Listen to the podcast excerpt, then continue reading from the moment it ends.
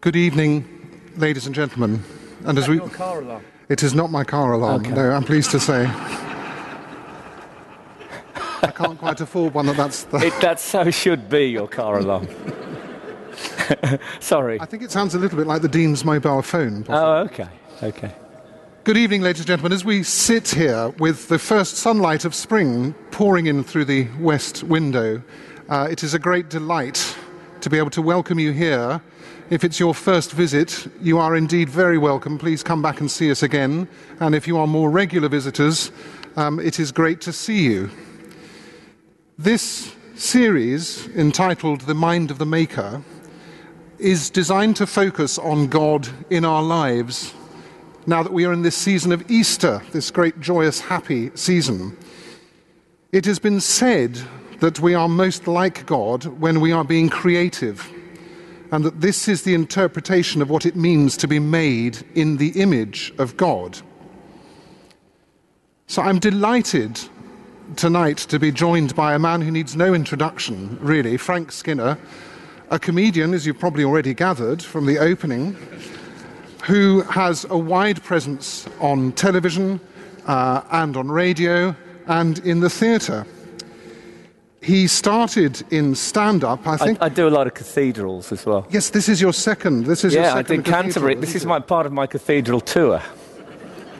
Can I say, when I walked out there with, with a man in a cassock, I really was expecting a gallows.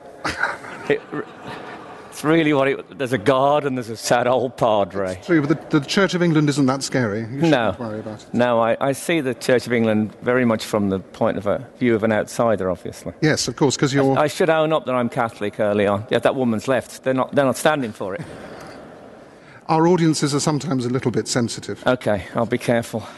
Before we get going on to our serious chat, we just want to spend a little time reflecting on this place and this time of year and why we're here, um, to have some prayer and to have a short reading uh, to set the scene. So we will continue with that and then move into the first of our discussions.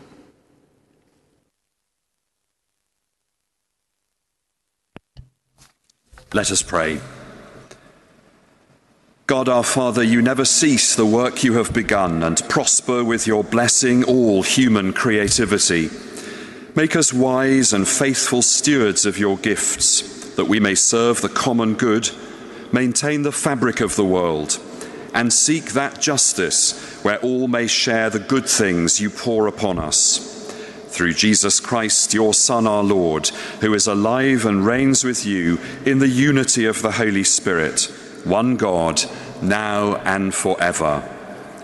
Amen. A reading from St. Paul's Epistle to the Ephesians, chapter 4.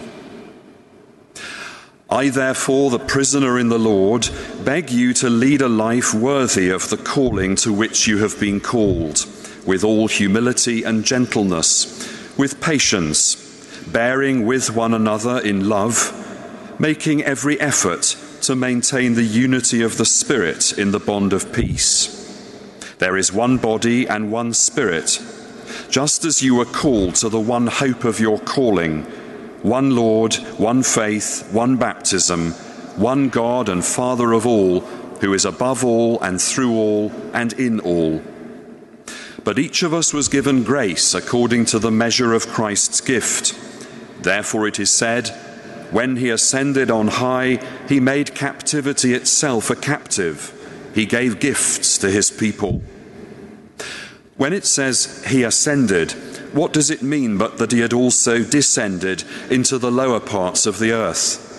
He who descended is the same one who ascended far above all the heavens, so that he might fill all things. The gifts he gave were that some would be apostles, some prophets, some evangelists, some pastors and teachers, to equip the saints for the work of ministry, for building up the body of Christ, until all of us come to the unity of the faith and of the knowledge of the Son of God, to maturity, to the measure of the full stature of Christ. We must no longer be children, tossed to and fro and blown about by every wind of doctrine, by people's trickery, by their craftiness in deceitful scheming. but speaking the truth in love. We must grow up in every way into Him who is the head, into Christ, from whom the whole body, joined and knit together by every ligament with which it is equipped, as each part is working properly, promotes the body's growth in building itself up in love.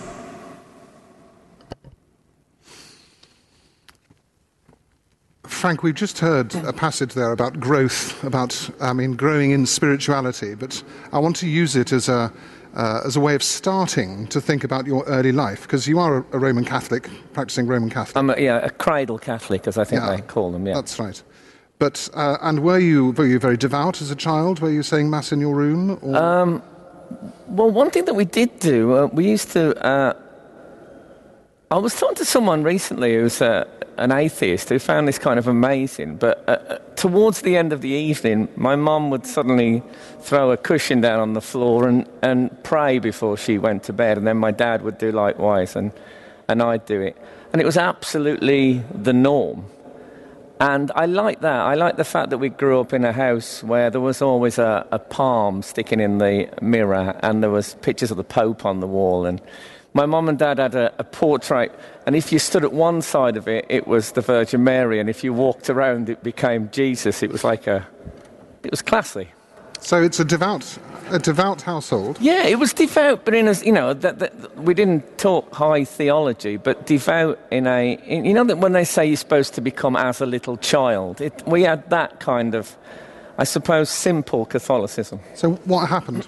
Because it didn't stay with you, did it? No, when I got to 17, I decided it was all um, unacceptable, that I didn't, I didn't really believe in the Catholic Church anymore. I didn't hold, there was a, I kind of thought that everything that was preached ought to be in the Bible. And obviously, the Catholic Church believes a lot in tradition, extra stuff from the Bible. And I found that difficult to work with. So I didn't, I didn't stop believing in God, but I stopped believing in the Catholic Church. I had enormous arguments with my parents, particularly my father. And I left. And that was when I was 17 and kind of angry. And then I spent um, about 11 years trying other stuff and going. I had a mate who was a Christadelphian, and I went with him, and I went to some Anglican services and that. But it never really felt like going home the way going to a Catholic church did. And I went to see this priest, and uh, I said, You know, I've, I've been away a long time, but I've started coming to Mass, but obviously I can't take communion or anything. So I'm one of those, uh, those people you see sitting on the back rows, look a bit tragic and not really part of it. And he said, So tell me about what your, what your life's been like. And I started talking. And after I'd talked for about 10 minutes, he said, I absolve you, blah, blah. And I realized he'd ambushed me into a confession. And he said, That's it, you're back in the church now. and I thought that's probably what I needed, actually. That was a relief, was it? Well, I read. In the end, I, the good thing about it is I think that my religion, my Catholicism, and my general belief would have stayed where it was when I was a seven year old. I think a lot of people, as they get older and develop, their religion stays very sort of gentle Jesus, meek and mild. And because I left the church, I read a lot about the church, trying to justify my feelings. So I, I, I learned a massive amount about the church that I, did, I, I knew much more out of it than I did when I was in it. And eventually I read a book by a man called Hans Kung, and he said the church, the Catholic Church, goes down a lot of cul de sacs, but it is essentially on the road of truth. And that was, I realized, kind of what I believe that you have to accept in a divine institution people by human beings that would be human failure and frailty and mistakes and pride and all that other stuff. But there would be that, you'd still be on that road to truth. Mm. Yeah, yeah. And is your faith, I mean, after this, this sort of wilderness, this going into the wilderness, I suppose, is a little bit what yeah, I guess I, never thought of it like, like that. Christ I, I, like it. Removing himself from that from that, that stream of society um, to come to come back to it again. I think you're right. It does make you stronger because you're more experienced in the. And also the now, when I came back, I was there by choice. Whereas before, if you're born into it, you can be born into all sorts of things and you never really think or question You never, you haven't made, but this is something I've now opted for. So I am a cradle Catholic and a convert, and it's good to have both of those things. I think. Yeah, yeah. Can I ask you a very personal question, which you can please don't answer if you don't want to? But I gather you're teetotal. I am teetotal. Is yeah. that was that anything to do with with the, the, the, the reconversion, or was it entirely separate? Well, as you know, Catholics don't drink alcohol. um, I, it probably was part of the same thing. When I, when I got um, to 30, um, I noticed that my drinking had got a little bit out of hand. I used to have sherry for breakfast. I'd switched to Pernod. And where I was drinking sherry, I never questioned that that might be a problem. But Pernod, I thought this has gone too far. So um, I quit. And really, I think I had a lot more time on my hands as much as anything else because drinking takes up an enormous amount of time. So I started thinking more. I replaced drinking with thinking. And um, I questioned a lot of stuff about my life. And, but the religious thing had been nagging away there for a long time. So it's deep in your psyche. I think I agree with that Salman Rushdie thing that there's a God-shaped hole in people, and people fill it with all sorts of stuff. But in, in, in the end, you probably end up filling it with God, and the fit is correct. I, enti- I, entirely agree with you. I have to say, and I think one of the I've said this here here before, but one of the things that's very important for me is not just to be a beacon um, for, oh, for, this place. No, a beacon. Oh, sorry. Beacon. No, I, I I'm not changing job just yet. No, I'm joking. But, um, to, for this place to be a beacon to the to the non-believer as well as to the to the to the out believer, because because I think you're right. Everyone has a hole in their heart which is shaped for spirituality and for God, and I think that's really important. But you'd probably agree. I mean, I guess you move in more religious circles than I do because some of the clergy are quite religious. Yeah, as I said when I arrived, you know, God, this is your office, which is kind of amazing. But um, for your average believer in any faith, I think in, in the everyday world, in, certainly in Britain, it's quite a freaky thing to be, I mm. think. But I find I get less abuse and more inquiry from people.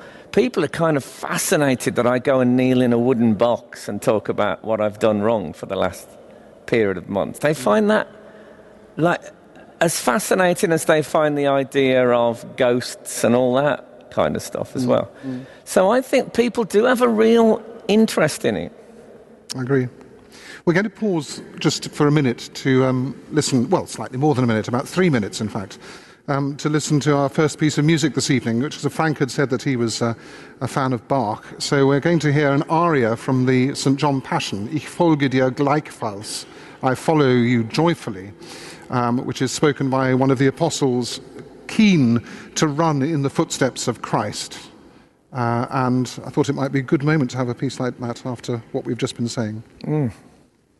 Thank you, Jan and Richard. There's, there's, never enough clapping in church, I don't think. Oh no, no, we don't. We don't do it here. No, no clapping. Actually, we do. Do we've got a lot better at it recently. I think the Roman Catholics are slightly better at clapping.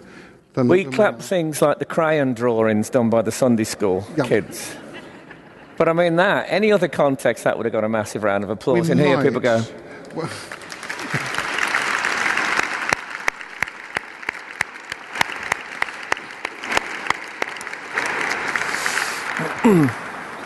stand up comedy. Mm. Let's think a little bit about uh, this and how you do stand up as a Christian. Because it's quite, I mean, stand up by its nature is quite satirical, it can be quite cutting, it can mm. be quite rude. Yes. I suppose. Do you find when you're being creative, when you're devising uh, your routines, do you find there is any tension, good or bad? Well, I don't. Um, my stand up over the years, I've been a stand up for 25 years, it has been uh, very rude at times. But um, it's never been um, blasphemous. I don't do gags. I would do a, a religious joke but um, not if I felt uneasy about it. But I wouldn't do any joke I felt uneasy about. I think jokes about sex, I don't see that as an, an irreligious thing. One of the reasons I do things like this in Anglican contexts, but never do things like this in, in Catholic contexts, is when you do something like this in a Catholic church with Catholic people, you just talk about sex all night.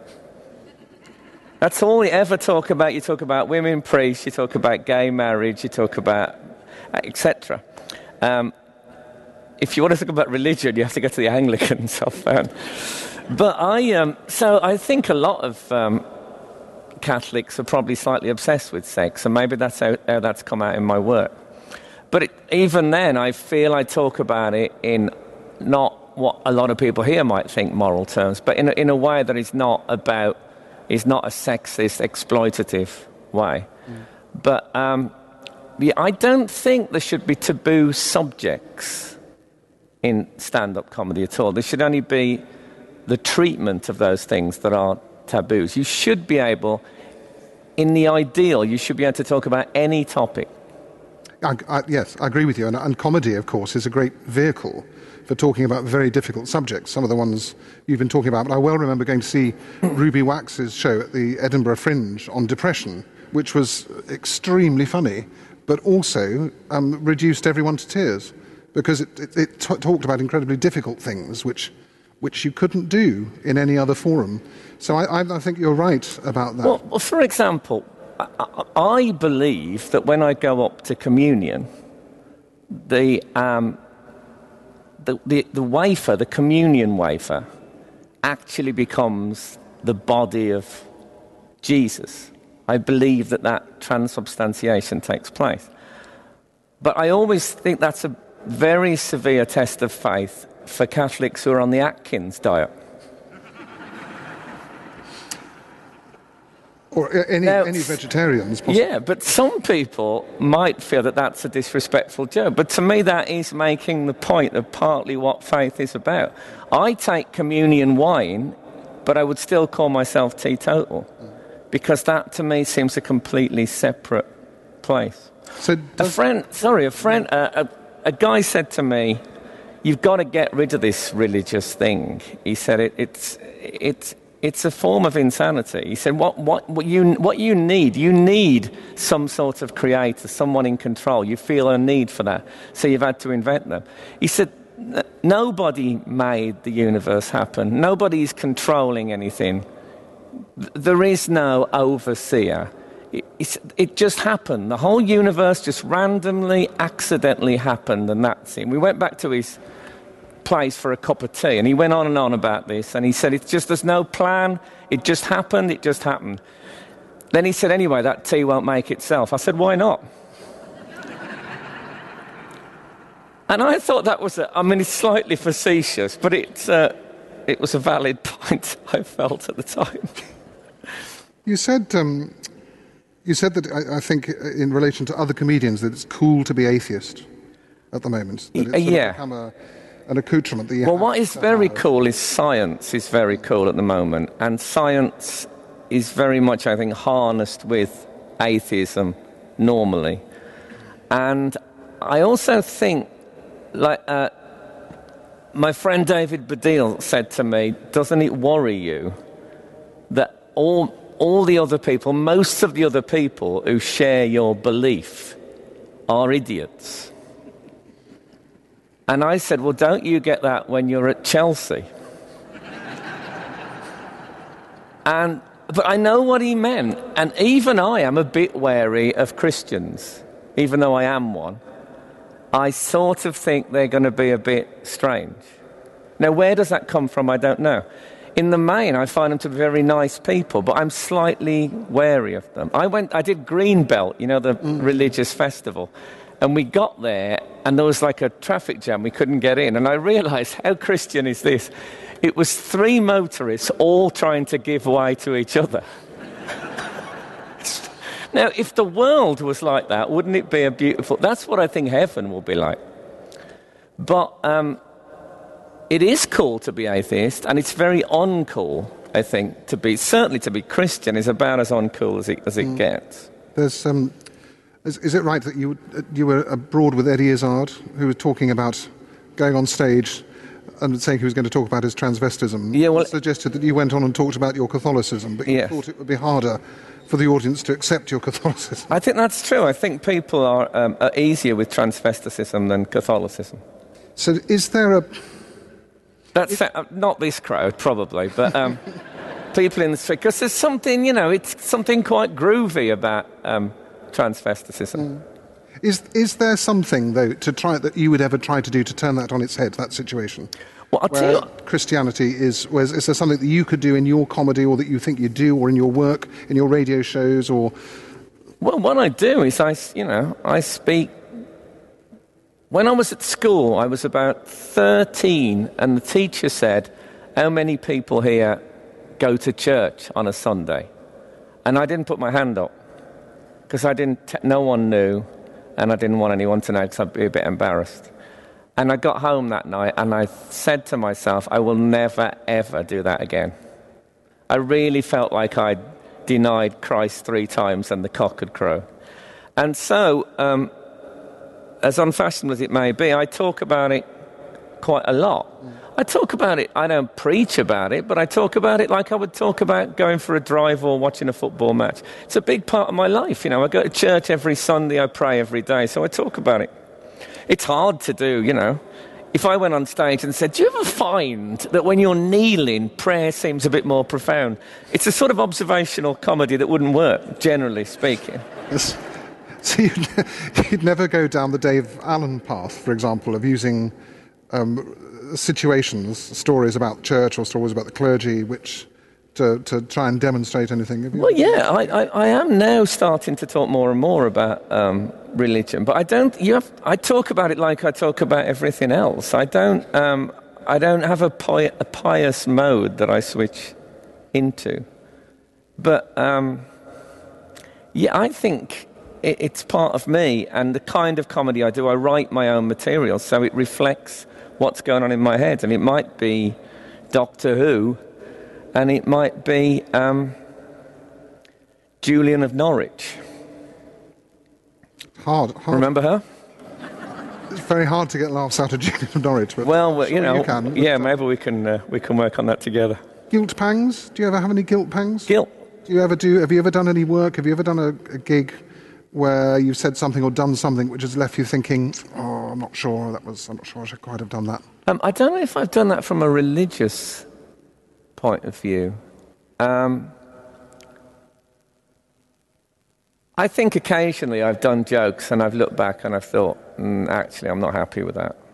But that is inevitable. If you work near the line, if you say, which is where all the laughs are, if you say this side of the line is acceptable, that side is unacceptable, it's going to be funny if, you if, you can, if you're in the postcode of the line but you don't go over it. Occasionally, of course, you will falter. But um, I, I don't know, you know, I mean, I, I think it's important to talk about it as one would talk about other things. I think people take on some sort of different tone when they talk about religion. They, they start, they use words that they would never use elsewhere. And I think it stops people explaining it. I think as believers, I'm assuming there's a lot of believers here, we have an obligation to kind of sell it a bit. And the reason I'm glad I read those books and the reason I still continue to study religion, if you like, is because I feel I've got an obligation. If someone says to me, "So what? You know, what's this thing about the Pope and um, the uh, junta in Argentina?" I feel I need to have read up about that and be able to talk about it. And I think we all—that's kind of our job. I think it's not enough to say, "Oh, well, you know, gentle Jesus, meek and mild." You've got to be able to argue it. You got it. We are all salespeople for it. I think. Yeah, I'd agree with that. I'd certainly agree with that. Um, we're going to have another change of direction um, in a minute because I read another article about you when you expressed a desire um, to be a bit of a monk, to be um, to have some quiet time and meditation. And we're going to, before we go on to talk about it, um, Michael Hampel. My girlfriend actually often says to me that I'd make a great priest. And I've often wondered just what does she mean by that? One can interpret that in many ways. Perhaps we'll perhaps we'll come back to that in just a few minutes. um, that's that's very interesting. Michael Hampel, our presenter, is going to read um, a poem of Thomas Merton's. Yes. um, who is a, was an um, uh, American Cistercian uh, monk, and it's called In Silence, and I think it's the most wonderful, um, atmospheric, very good for this space, I think, um, in the way he uses his words and the silence that they create.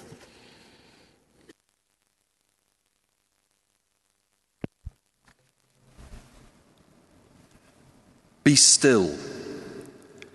Listen to the stones of the wall. Be silent. They try to speak your name. Listen to the living walls. Who are you? Who are you? Whose silence are you? Who, be quiet, are you as these stones are quiet?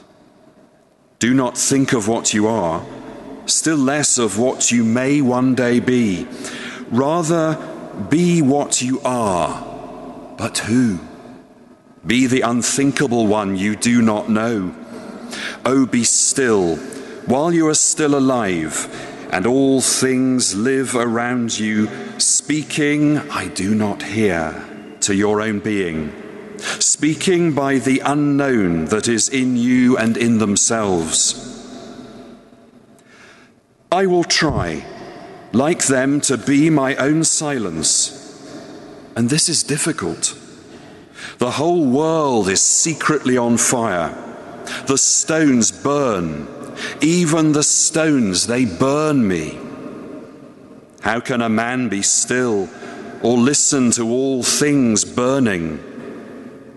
How can he dare to sit with them when all their silence is on fire?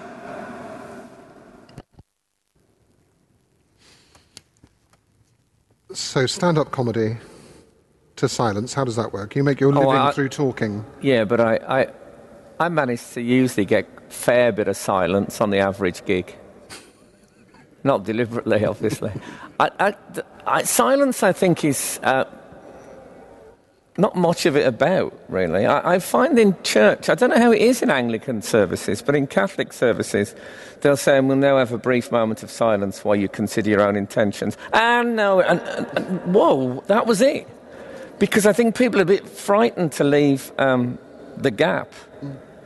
And uh, I personally think that uh, that's where you're going to find God, if you like.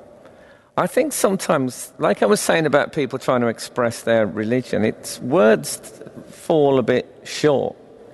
And I'm a big fan of words. Um, but sometimes um, I will just pray by just kneeling there. I think you have to be very brave to be silent. I think you have to be very brave to pray, I have to say, to be honest, to do good prayer. And I think silence is wonderful. Um, we're, we're, uh, in a strange way, lucky with this building because true silence in this building is incredibly powerful. We, we've almost got a bit of it going on now, which is, which is rather wonderful, apart from me. Well, silence is an incredible thing. You know, when you, uh, at a football ground, and they say, we'll now have a minute's silence for someone, and the ground falls silent, you realize it's much more powerful than all that chanting and screaming that goes on throughout the thing.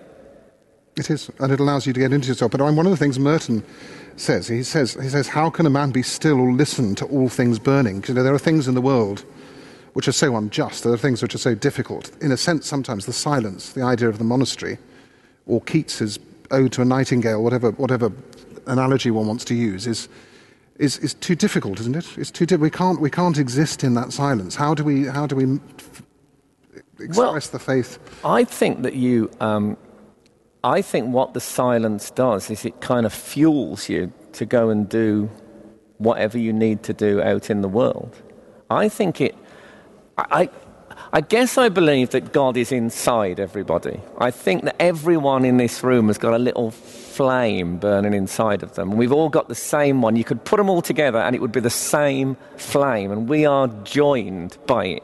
And there's loads of people here who'll never ever speak to each other, but believe me, you are joined and you have that single flame burning in you. And I think sometimes you need to contemplate that flame and just be you don't need to think about it though, just be. And you start to feel it. I've, I, I developed the capacity to stop thinking. And it took a while, but I can now not think for, say, a couple of minutes. And it's like switching a computer off and switching it back on again, I think. But I think in there, there is something, and I don't hear voices, and I don't even have big thoughts but something happens in that just being that afterwards makes me feel completely invigorated. And I think that must be God, because I don't know what else. It's not rest, it's a short period of time. Of course, I could be wrong, and I'm sure there are atheists that do meditation and say that we get the same feeling. I don't know. But to me, if you do that and after you try and say the Lord's Prayer, this is probably a bad thing to say in here, but the words seem more than you need. They, they, they, they seem to clutter you a bit. You, you don't. They're great. It's, I love the Lord's Prayer, and you know, and I and, and things like the, the Thomas Merton stuff is great, but you need something else, and sometimes that it just feels like too much, too busy, too constructed. We were talking earlier about some singers are very technical. And some singers, they hit the bomb note and stuff like that. But they have, they have more feeling and more power in them. And, and, and sometimes the technical structure of a prayer can stop you from feeling from here, and you start feeling from here. And, and I think this is where the, the fire is. I think that's right. I think, and, and to, but to, be, to get to that stage, I think, is very brave. Because I think we often use the words and the sights and the smells and the sounds as, as the prop to help us come to something holy, but to throw all those away mm. and to hmm. exist on your own in the silence, I think is the real challenge of prayer. And I think, I think you're absolutely right. I think then words do become uh, almost unnecessary because you've reached something. But I think it's a shame that they, there isn't more silence in services, though. Mm. The, past, the, the bits of silence are tiny little crumbs from the table. Do you know the piece of music by John Cage called Four Minutes? Yes. I've forgotten. I'm looking at my musician friends. Four Minutes 30. Yes, it begins with a piano lid opening. That's right. The piano lid opens. For those of you who don't know this piece, um, the pianist walks on stage, opens the lid of the piano, sits down, and there's there is then silence for 4 minutes 30. And the, the joke of the piece is the noise made by the audience which is distracting, fascinating, and, and bizarre. I, I, think we're, we're frightened of silence. I think we're, we're frightened of, um, we, we cover ourselves up. We're just doing it now. Mm. we we we like, human beings like to protect themselves. I think that being, I think you're absolutely right to talk about this, this giving up. Well, I met a guy who was a fighter pilot who was shot down in the first Gulf War. And um, he came around from dinner to my flat and he'd been locked in a darkened room for three or four weeks. They just chucked him a bit of food in every day. No one spoke to him. And he sat in silent darkness. And he said for two weeks it was the most nightmarish experience I have ever had. I thought I was going insane. I was terrified. I wasn't sleeping. I didn't know if it was day or night. It was horrific. And then after about two, three weeks, the third week, a curtain sort of opened. He said, and suddenly I had incredible clarity. He said, and that clarity has informed the rest of my life. I'm actually glad I had that experience. He said, it was like, for the first time in my life, I just stopped and thought. And I needed to get all the mess out the way. And then suddenly everything was uh, illuminated. And I've heard other people talk about this. You go into some sort of hermit like retreat, two weeks of terror, and then suddenly clarity. Like a, a, dark night of the soul. Yeah, I've never had the courage to try it myself, but maybe I will. Let's do it together, Andrew. After Wednesday. Yeah, okay. rather necessary for me. Are you busy Wednesday? There's a, there's a, small gig in the morning. Oh, yeah, of course. The rest of the day's fine. I like to think I'm the support act for Wednesday we're going to listen to another piece of music at this point. This is the sort of desert island discs moment of this. Um, so there's some more Bach um, for you from the organ this time. It's the Prelude in G major, um, BWV 514 by Johann Sebastian Bach. Frank, you were very excited at the end of the organ piece. yeah, I was going to say I should end more gigs like that. You could just. just um, no, I, I, feel a bit of a phony that I, t- I said to you I was a fan of Bach because I'll tell you what happened. I was I was in my car listening to Radio Three, and uh, ma- there was a program on about mathematics in Bach, and the the presenter of the program, I didn't understand a word he said, but he was so passionate that I thought I need to go and discover Bach, even though I don't know what he's talking about. Listen to what it's done for him. So I have since listened to some Bach. Um, and when before I was saying I think we have to go out and sell it, maybe that's the kind of thing I'm talking about. But it was an amazing program. I understood nothing of it. You'd have, you'd have got it. It might have been you. It was. no, it wasn't me. I know. I don't. I, it's a bit, bit, bit late for me, Bach. I tend to do a lot more early music. Oh, okay. Far too modern. I thought you meant a bit late for you at Radio 3. yeah. We're going to, you said to me before you came out here that you've never done a gig that was less than two hours, but we're, we're not going to hold you to that tonight. No. Um, so I'm going to ask you one of those slightly sort of um, uh, silly questions that interviewers sometimes ask in, in order to wrap this up. That if we could, if we could lock the doors of this cathedral and get everyone out, so that you could be in here for half an hour, an hour, two hours, as long as you'd like, with one person, who would it be and why? Is, is this a living or dead? Oh, it's entirely up to you. Uh, All things are possible in St Paul's Cathedral. Okay. Um, it wouldn't be Christopher Wren, because I think he'd lose me about 10 minutes in. Um, I've just had a similar experience. We went downstairs, and Andrew said, I've just got to go and get my cassock on. And he left me down with Lord Nelson and the Duke of Wellington downstairs. In the, that was slightly sc- He went away, and I thought, I was excited about this. Now I'm slightly frightened. It's, um, it's a very good question. I think it might have been um, Cardinal Hume. I once saw um, Cardinal Hume speak. Um, Cardinal Hume was the former head of the, in case you don't know, former head of the Catholic Church in England. And I, I have a bit of a bugbear about homilies, sermons. I, I, I've, I've heard 10,000 and about six good ones, I think. And he told a story about, he said, I'd been in Africa recently, and this was about the length of the whole thing. I was in Africa, and there'd been a civil war in this country, and there was a small child who was a survivor, and he was at the hospital, and he kept, he just did this, and he just kept doing it. And he said, What, what is it with that child? What, what's wrong? And they said, Well, this child has lost his whole family, his parents, his brothers and sisters were all killed in the war. He was about four. And they said, We think the gesture is just, he's simply calling people in. He's sort of calling for intimacy and love and asking people to get closer to replace what he's lost. And then he ended the sermon. And I've still, I've heard sermons that lasted 20 minutes with all sorts of references and stuff, and yet still it's the simplicity of that. And I think Cardinal Hume had the capacity to go to the essence of things like that. And I still think about, is, you know, how many people are actually doing that? Just come a bit closer. Very, very great person. I think it's a, a wonderful choice. We're going to finish this evening by listening to one more piece of music from Jan and from Richard from the Messiah. Um, if God be for us, who can be against us? Which is a, perhaps a good text to have after the story that, that you've just told. And can I say before we go, I've never met anyone before who said, I don't like Bach's, it's a bit too modern. That's brilliant. So brilliant. That's a, that's a very in joke for my few fans are love it. there who will get that. I really love it. Thank you very much for being with us tonight. It is very good to see you here. Please come back and see us again.